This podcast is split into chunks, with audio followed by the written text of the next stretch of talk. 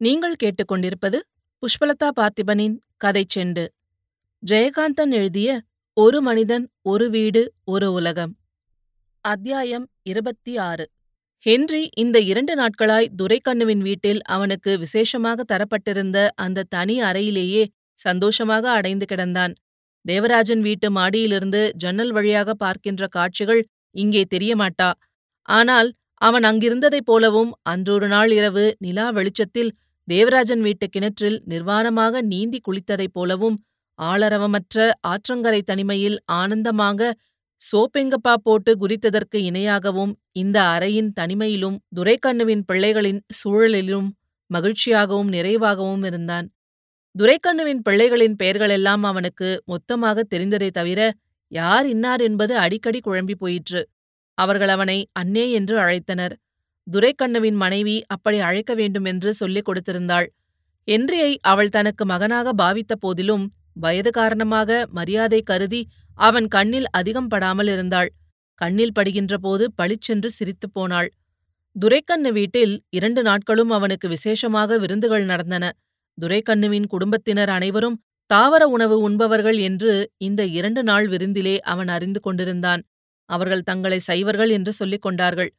Vegetarian உணவை ஒரு மதத்தின் பெயரால் சைவம் என்று அழைக்கிற வழக்கம் இங்கு பரவலாக இருப்பதை அறிந்து அது ஏன் என்று தெரியாமல் அவன் ஆச்சரியப்பட்டான். துரைக்கண்ணு வீட்டிற்கு வெளியே அசைவ உணவுகள் சாப்பிடுவானாம். தேவராஜன் வீட்டு உணவுக்கும் இங்கே சாப்பிடுகிற உணவுக்கும் உள்ள வித்தியாசம் ஹென்றிக்கு புரிந்தது. ஆனால் இவை எல்லாவற்றையும் விட அவனுக்கு அந்த கேழ்வரகு கூழ்தான் மிகவும் பிடித்திருந்தது. அந்த எளிய உணவு வயிற்றுக்கு இதமாகவும் மனத்துக்கு நிறைவாகவும் இருப்பதாய் அவன் நம்பினான். கிருஷ்ணராஜபுரத்தில் அந்த வீட்டை புதுப்பித்து அதில் குடியேறிய பிறகு அவனது தனி வாழ்க்கையின் சாப்பாட்டுப் பிரச்சனையை பொறுத்த விஷயம் எவ்வளவு சௌகரியமாக குடிவிட்டது என்று எண்ணி அவன் மனசுக்குள் சந்தோஷப்பட்டான். ஹென்றிக்கு மிக நன்றாக சமைக்க வரும். மம்மா இருந்த காலத்திலும் அவளுக்கு சமைத்து போட்டிருக்கிறான். ஆனால் அந்த சாப்பாட்டுக்கும் இவர்கள் சாப்பிடுகிற உணவுக்கும் எவ்வளவு பெரிய வித்தியாசம்? இந்த சமூகத்தில் பிறந்து இந்த சைவ குடும்பத்தின் மரியாதைக்கும் வழிபாட்டுக்கும் உரியவரான அப்பப்பா?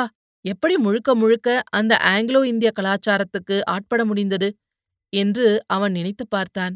இந்த பேதங்களை உணர்கிற முறையில் அவன் எண்ணி பார்த்தானே தவிர இது ஒன்றும் நம்ப முடியாத ஆச்சரியமாக அவனுக்கு இல்லை. உணவும் உடையும் பேதப்பட்டாலும் இந்த சமூக மக்களின் நல்ல குணங்கள் அனைத்திலும் பப்பாவுக்கும் ஒற்றுமை இருந்ததை இவர்களோடு பழகிய இந்த சில நாட்களிலேயே அவனால் தன் மனதுள் ஒத்திட்டு உணர முடிந்தது. தேவராஜன் வீட்டிலிருந்து அவன் புறப்படும் பொழுதே அந்த லெதர் கைப்பையை பஞ்சாயத்து நடந்து கொண்டிருந்த பொழுது அவர்களுக்கு காட்டிய பப்பாவின் படத்தை வைத்திருந்தானே அதை மறக்காமல் கையிலே எடுத்துக்கொண்டு வருகிறானா என்று கவனித்து வைத்திருந்தான் துரைக்கண்ணு. ஒருவேளை அதனை அவன் எடுக்கத் தவறியிருந்தால் துரைக்கண்ணு அவனுக்கு ஞாபகப்படுத்தியிருப்பான். தன் குடும்பத்தில் உள்ள அனைவரையும் கூட்டி வைத்துக்கொண்டு அதை காட்ட வேண்டும் என்பதனால் அந்த மகிழ்ச்சியை எல்லோரோடும் பகிர்ந்து கொள்ள வேண்டும் என்பதனால் அந்த படத்தை அவன் தான் மட்டும் தனியாக பார்க்காமலிருந்தான். அப்படி பார்த்தால் தான் அண்ணனின் நினைவில் உருகிக் கொண்டிருப்பதாக யாராவது நினைத்துவிடக் கூடும் என்று அவன் அஞ்சினான். அதில் தப்பில்லை என்றாலும் தான் அனுபவித்துக் கொண்டிருக்கும் அண்ணனுக்கு சொந்தமான சொத்துகளுக்காக தான் காட்டுகிற பொய்யன்பு என்று கூட சிலர் நினைக்கலாமே என்றெல்லாம் தெளிவாக யோசிக்காமல் அது மாதிரி அவன் தயங்கினான். லாரியில் வந்து கொண்டிருந்தபோது கூட ஹென்ரியை பார்க்கும் போதெல்லாம் அவன் மனம் தன்னுடைய அன்னாரின் நினைவிலும் அந்த பைக்குள்ளிருக்கிற படத்திலும் அடிக்கடி சார்ந்து மகிழ்ந்தது. வீட்டிற்கு வந்து எல்லோரும் உட்கார்ந்து பேசிக் கொண்டிருந்த போது அப்போதுதான் நினைவு வந்தவன் போல் துரைக்கண்ணு கேட்டான். துர அந்த படம் கொண்டாந்துருக்கல்ல? அதான் அன்னாரு படம். அத கொஞ்சம் கொடு எல்லாருக்கும் காட்டலாம். ஹென்றி பையை திறந்து அந்த படத்தை எடுத்து தான் ஒருமுறை பப்பாவையும் மம்மாவையும் பார்த்துவிட்டு துரைக்கண்ணுவிடம் கொடுத்தான். துரைக்கண்ணுவின் பையன்கள் அத்தனை பேரும் அந்த படத்தை பார்க்கிற ஆர்வத்தில் அவன் மீது வந்து விழுந்தார்கள். துரைக்கண்ணு அப்போது மடியில் கை குழந்தையை கிடத்திக் கொண்டு உட்கார்ந்திருந்தான். அவசரத்தில் இந்த பயல்கள் எங்கே குழந்தை மீது விழுந்து விடுவார்களோ என்ற பயத்திலும் தன்னை படத்தை பார்க்க விடாமல் மொய்ப்பதை பொறுக்காத ஆத்திரத்திலும் அவன் அவர்களை கண்டபடி திட்டினான். அவன் திட்டுவதை யார் பொருட்படுத்துகிறார்கள்? அப்படியே அரைஞ்சானா எப்படி இருக்கு தெரியுமா? போடா அந்தாண்ட ஏ சவாதி பொறிக்கே. என்று எல்லோரையும் அடிக்கிற மாதிரி நாக்கை துருத்திக் கொண்டு கையை கையை ஓங்கினானே தவிர யாரையும் அடிக்கவில்லை. இவ்வளவு மிரட்டல்களுக்கும் அவர்கள் பயப்படாமல் போகவே சமாதானமாக உங்களுக்கு என்னடா தெரியும்? இந்த படத்தை பார்த்தா? பாரு! என்று ஆத்திரமாக ஒரு பையனின் முகத்தில் படத்தை வைத்து கொஞ்சம் எரிச்சலாக தள்ளினான். முதல்ல அப்பா பாத்துக்கிறேன்டா! என்று அவர்களிடம் அனுமதி பெற்றவன் மாதிரி அந்த படத்தை அவன் மனம் பறிகொடுத்து பார்த்தான். அப்போதும் அவன் தோல் வழியாக ஒரு பையன் எட்டிப் பார்த்தான். அதை பொருட்படுத்தும் அளவுக்கு துரைக்கண்ணுவுக்கு சூழ்நிலையின் பிரஜை இல்லாது போயிருந்தது. எல்லாரும் மறந்திருந்த அந்த சோகம் அவனை கவ்வியது. இவரு நிஜமாவே இறந்து போயிட்டாரா? பத்து நாளாச்சா துரைக்கண்ணு அழவில்லை. அவனுக்கு முகம் மாறிப் போய்விட்டது. தன் அண்ணனைப் பற்றி என்னென்னவோ கேட்க வேண்டுமென்று நெஞ்சில் ஆயிரம் எண்ணங்கள் எழுந்தன. வழக்கம்போல் என்ன அவசரம் என்று எல்லாவற்றையும் அடக்கிக் கொண்டான். நீ ஏன் பாத்துக்கின்னு இருக்கியே? குடு! என்று சபாபதி துரைக்கண்ணுவின் கையில் இருந்த படத்தை வெடுக்கென்று இழுத்தான். பட் என்று அவன் கையில் ஓர் அடி வைத்தான் துரைக்கண்ணு. ஹை வலிக்கலையே. என்று அடியை துடைத்துக் கொண்டு அவன் மீது நெருக்கமாக சாய்ந்து படத்தை பார்த்தான் சபாபதி. இவர் யார் தெரியுமாடா? தெரியுமே. தெரியுமா? சொல்லு பாப்போம் உன்னோட அப்பா. சி மொண்டோம். உனக்கு பெரியப்பாடா? எனக்கு அண்ணாரு. தர்காரே உங்க அண்ணன். இவரோட அப்பா. அந்த அம்மா ஏன்பா அப்படி இருக்காங்க? எப்படி? கவுன் போட்டுக்கினே என்று ஒருவன் சொல்ல மற்ற பிள்ளைகளெல்லாம் ஒன்றாக சேர்ந்து சிரித்தார்கள். அது அவங்க பழக்கம். நம்ம மாதா கோயில் பள்ளிக்கூடத்துல அந்த சிஸ்டருங்கெல்லாம் எப்படி இருக்காங்க? அந்த மாதிரி இவங்க பழக்கம் இது. இந்த அண்ணனோட அம்மாவா அவங்க? ஆமா இந்த அண்ணனோட அம்மான்னா அவங்க உங்களுக்கு என்ன வேணும்? பேரிம்மா என்று எல்லா குழந்தைகளும் கத்தினார்கள். பெரிய பையன் வீரசோழன் மட்டும் இந்த கூச்சலில் பங்கெடுக்காமல் எல்லாவற்றையும் பார்த்து ரசித்துக் கொண்டு ஒரு பக்கம் ஒதுங்கி நின்றிருந்தான். இந்த சந்தடியிலும் பேச்சிலும் இங்கே என்ன நடக்கிறது என்பதை அறிந்த நவநீதம் அறைக்கு வெளியே உள்ளே இருப்பவர்களின் பார்வைக்கு மறைவாக வந்து நின்றிருந்தாள். பையன்கள் ஒவ்வொருவராக அந்த படத்தை பார்த்தார்கள். துரைக்கண்ணு தன் அண்ணனின் நினைவாக அண்ணன் சம்பந்தப்பட்ட ஒரு நிகழ்ச்சியை அல்லது அண்ணனின் அன்பை அவருடைய புலமையை நல்ல தன்மைகளையெல்லாம் விவரித்துக் கொண்டிருந்தான். துரைக்கண்ணு பப்பாவை பற்றி சொல்லும் போதெல்லாம் ஹென்றிக்கு சந்தோஷமாக இருந்தது. வெளியில் நின்றிருந்த நவநீதம் வீரசோழனை ரகசியமாக கை காட்டி அழைத்தாள். அந்த படத்தை எல்லாரும் பார்த்த பிறகு கொண்டு வரும்படி அவனிடம் சொல்லி அனுப்பினாள். தன் மனைவி கூப்பிட்டு அவன் போய் வருவதை கவனித்த துரைக்கண்ணு அவனிடம் என்னவென்று விசாரித்தான். இந்த படத்தை பாக்கத்துக்கு கேட்டுச்சு அம்மா என்று அவன் சொல்லி முடிக்கும் முன் ஏன் கழுத இங்கதான் வந்து பாரேன் என்ன வெக்கம்? தோரா நம்ப பிள்ளை தானே? சீ வா உள்ள என்றவளை கூப்பிட்டு அந்த படத்தை அவளிடம் தந்தான் துரைக்கண்ணு. சிரித்துக்கொண்டே வந்து அந்த படத்தை வாங்கி பார்த்த நவநீதம் கண்கலங்கி அழுது முந்தானையால் முகத்தை துடைத்துக் கொண்டு போனாள். அம்மா அழுவதை பார்த்த பிள்ளைகளுக்கு முகம் மாறிப் போயிற்று. நாலு வயதான நடராஜன் மட்டும் சிரித்துக்கொண்டே அப்பா அம்மா அழுது என்றான். துரைக்கண்ணு பெருமூச்சு விட்டான். இந்த படத்தில் இருக்கிற இருவருமே இப்போது இல்லாதவர்கள். வெகு காலத்திற்கு முன்னமேயே அவர்களது இழப்பை தாங்கிக் கொள்ள பழகிவிட்ட துரைக்கண்ணுவின் நெஞ்சில் இப்போதுதான் போன வாரம்தான் அவர் காலமாகிவிட்டார் என்று சொல்லுகிற இந்த படம் அவனது சோகத்தை புதிதாய் வளர்த்தது. ஆனாலும் அந்த துக்கத்தை அனுஷ்டிக்கக் கூட தனக்கு சொந்தமில்லாமல் போய்விட்டதை நினைக்கையில் அவனுக்கு வேதனை மிகுந்தது. நியாயமாக பார்த்தால் இந்த குடும்பமே இப்போது துக்கம் கொண்டாடிக் கொண்டிருக்க வேண்டும். ஒரு வருஷத்துக்கு எந்த நல்ல காரியமும் பண்டிகை விசேஷங்களும் அந்த வீட்டில் கொண்டாடக்கூடாது. ஆனால் உள்ளே பாயசம் ஏலக்காயும் பச்சை கற்பூரமாய் மனம் வீசிக் கொண்டிருக்கிறது. வந்தவர்களுக்கு விருந்து நடக்கப் போகிறது.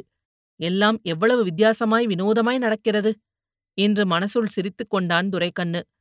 நவநீதம் அழுவதும் வருந்துவதும் தன் மீது கொண்ட அன்பினால் என்று அவனுக்கு புரிந்தது. அவளுக்கு அவரை தெரியாது. அவரைப் பற்றி துரைக்கண்ணுதான் சொல்லிக் கொண்டே இருந்திருக்கிறான். அவர் போன வாரம்தான் இறந்தார் என்ற செய்தியை அவன் சொன்னபோது வீட்டில் உள்ள எல்லோரும் தலைமுழுகினார்கள். வீட்டை கழுவிவிட்டார்கள். அன்று மட்டும் துக்கம் அனுஷ்டித்தார்கள்.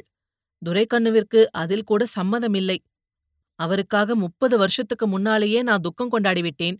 இப்போது அவர் மதம் மாறி வேறு ஜாதிக்காரியை கல்யாணம் பண்ணிக்கொண்டு பிள்ளையும் பெற்று அவனை வாரிசாகவும் உருவாக்கிவிட்ட பின் செத்துப்போன யாரோதானே அவர்கள் மத ஆசாரப்படி அவரது சாவுக்கு துக்கம் கொண்டாட வேண்டியவன் அவரது மகனான ஹென்ரியே தவிர அவரது தம்பியான அவரால் தள்ளி வைக்கப்பட்ட வேற ஜாதிக்காரனான நானல்ல என்று நினைத்தான் துரைக்கண்ணு. எல்லாம் கடந்த ஓர் மனித உறவின் அடிப்படை என்பதால் அவனால் வருந்தாமல் இருக்க முடியவில்லை. தனது வருத்தத்திற்கு அவன் எந்த உருவமும் தர விரும்பவில்லை. அதை வெளியில் காட்டிக்கொள்ளவும் அவன் தயாராக இல்லை. ஆனால் அவனது மாமியார் பஞ்சவர்ணத்தம்மாள் பழைய சாஸ்திரங்களையும் பழக்க வழக்கங்களையும் பேசி தோஷம் வந்துவிடும் என்று பிள்ளைகளுக்கு ஆகாது என்றும் பயமுறுத்தி பதினாறாம் நாள் கருமாதி செய்ய வேண்டும். வருஷம் பூராவும் வழக்கப்படி துக்கம் அனுஷ்டிக்க வேண்டும் என்றெல்லாம் புலம்பிக் கொண்டிருந்தாள். அந்த கேள்விய மரியாதையா வாய முடின்னு இருக்கு சொல்லு. இன்னா செய்யணும் ஏது செய்யணும்னு எனக்கு தெரியும். என்று மனைவியிடம் மாமியார் காதில் விழுகிற மாதிரி கத்தினான் துரைக்கண்ணு. கடைசியில் அன்று இரவு சாப்பிடப் போகும் முன் பப்பாவும் மம்மாவும் இருக்கிற அந்த படத்தை நடு கூடத்தில் வைத்து இரண்டு பக்கமும் குத்து விளக்குகள் ஏற்றி பூ போட்டு அந்த வேளை சாப்பாட்டை நிவேதனம் பண்ணி வீட்டில் உள்ள எல்லோரும் விழுந்து வணங்கினார்கள். கைக்குழந்தையை கூட நவநீதம் படத்தின் முன்னால் வந்து குப்புறப்படுக்க வைத்து தூக்கிக் கொண்டு போனாள். என்ன நடக்கிறது?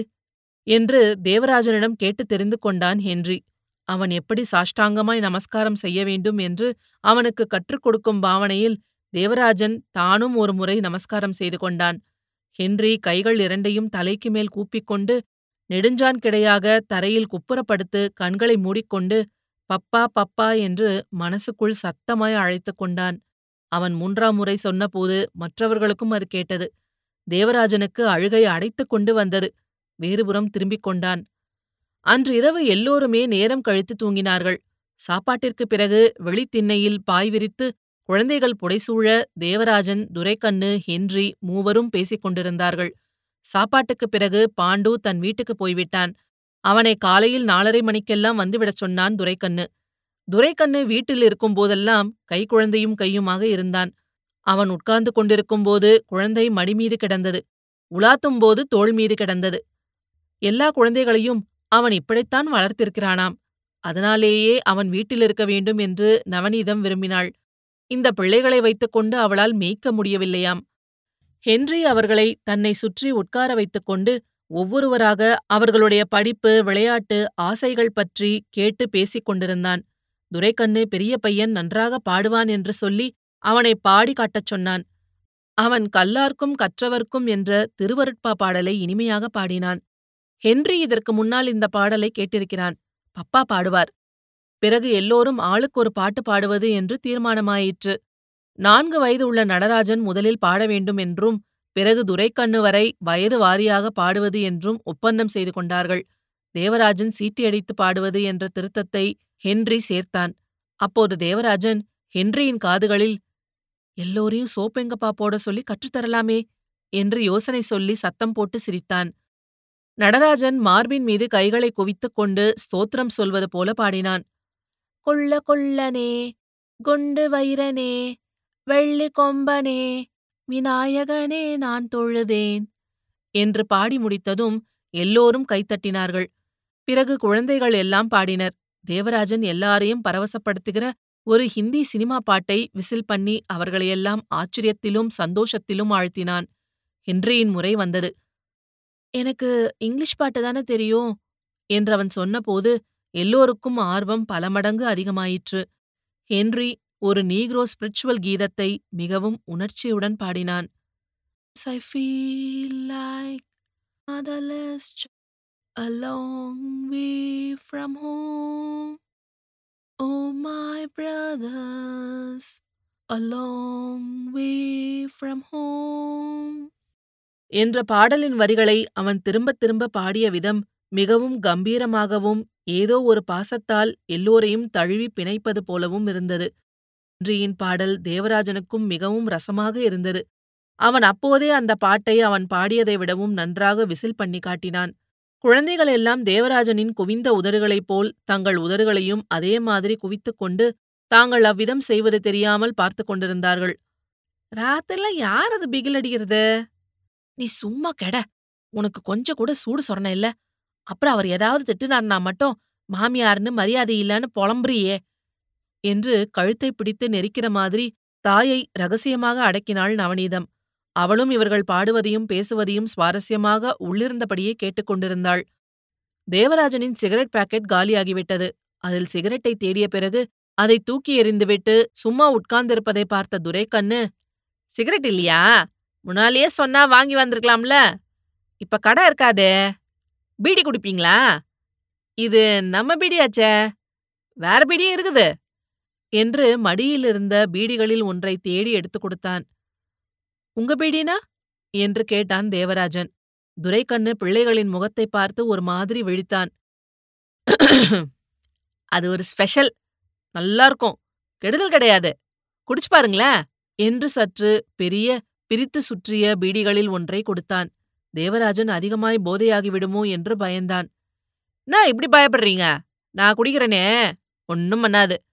பத்த வைங்க. போலோ குரு மகாராஜ் கி ஜே!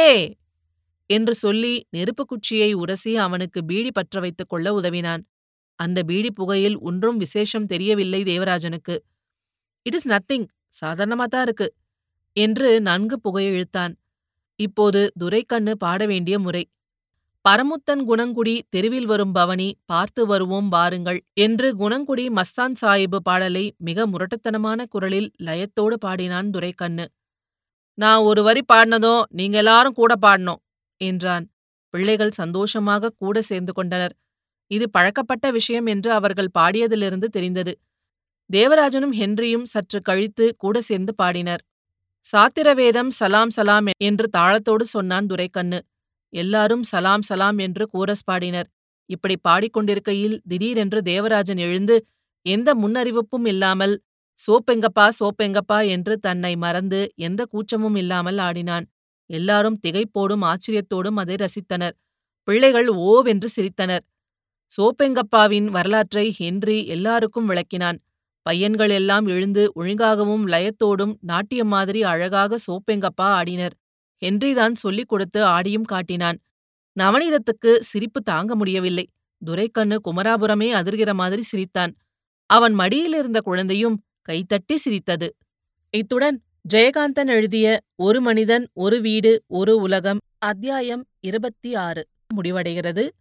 இதுபோன்ற பல சுவாரஸ்யமான கதைகளை கேட்க கதை செண்டு சேனல லைக் பண்ணுங்க கமெண்ட் பண்ணுங்க. மறக்காம சப்ஸ்கிரைப் பண்ணாதவங்க சப்ஸ்கிரைப் பண்ணிடுங்க. மீண்டும் அடுத்த அத்தியாயத்தில் சந்திப்போம். நன்றி.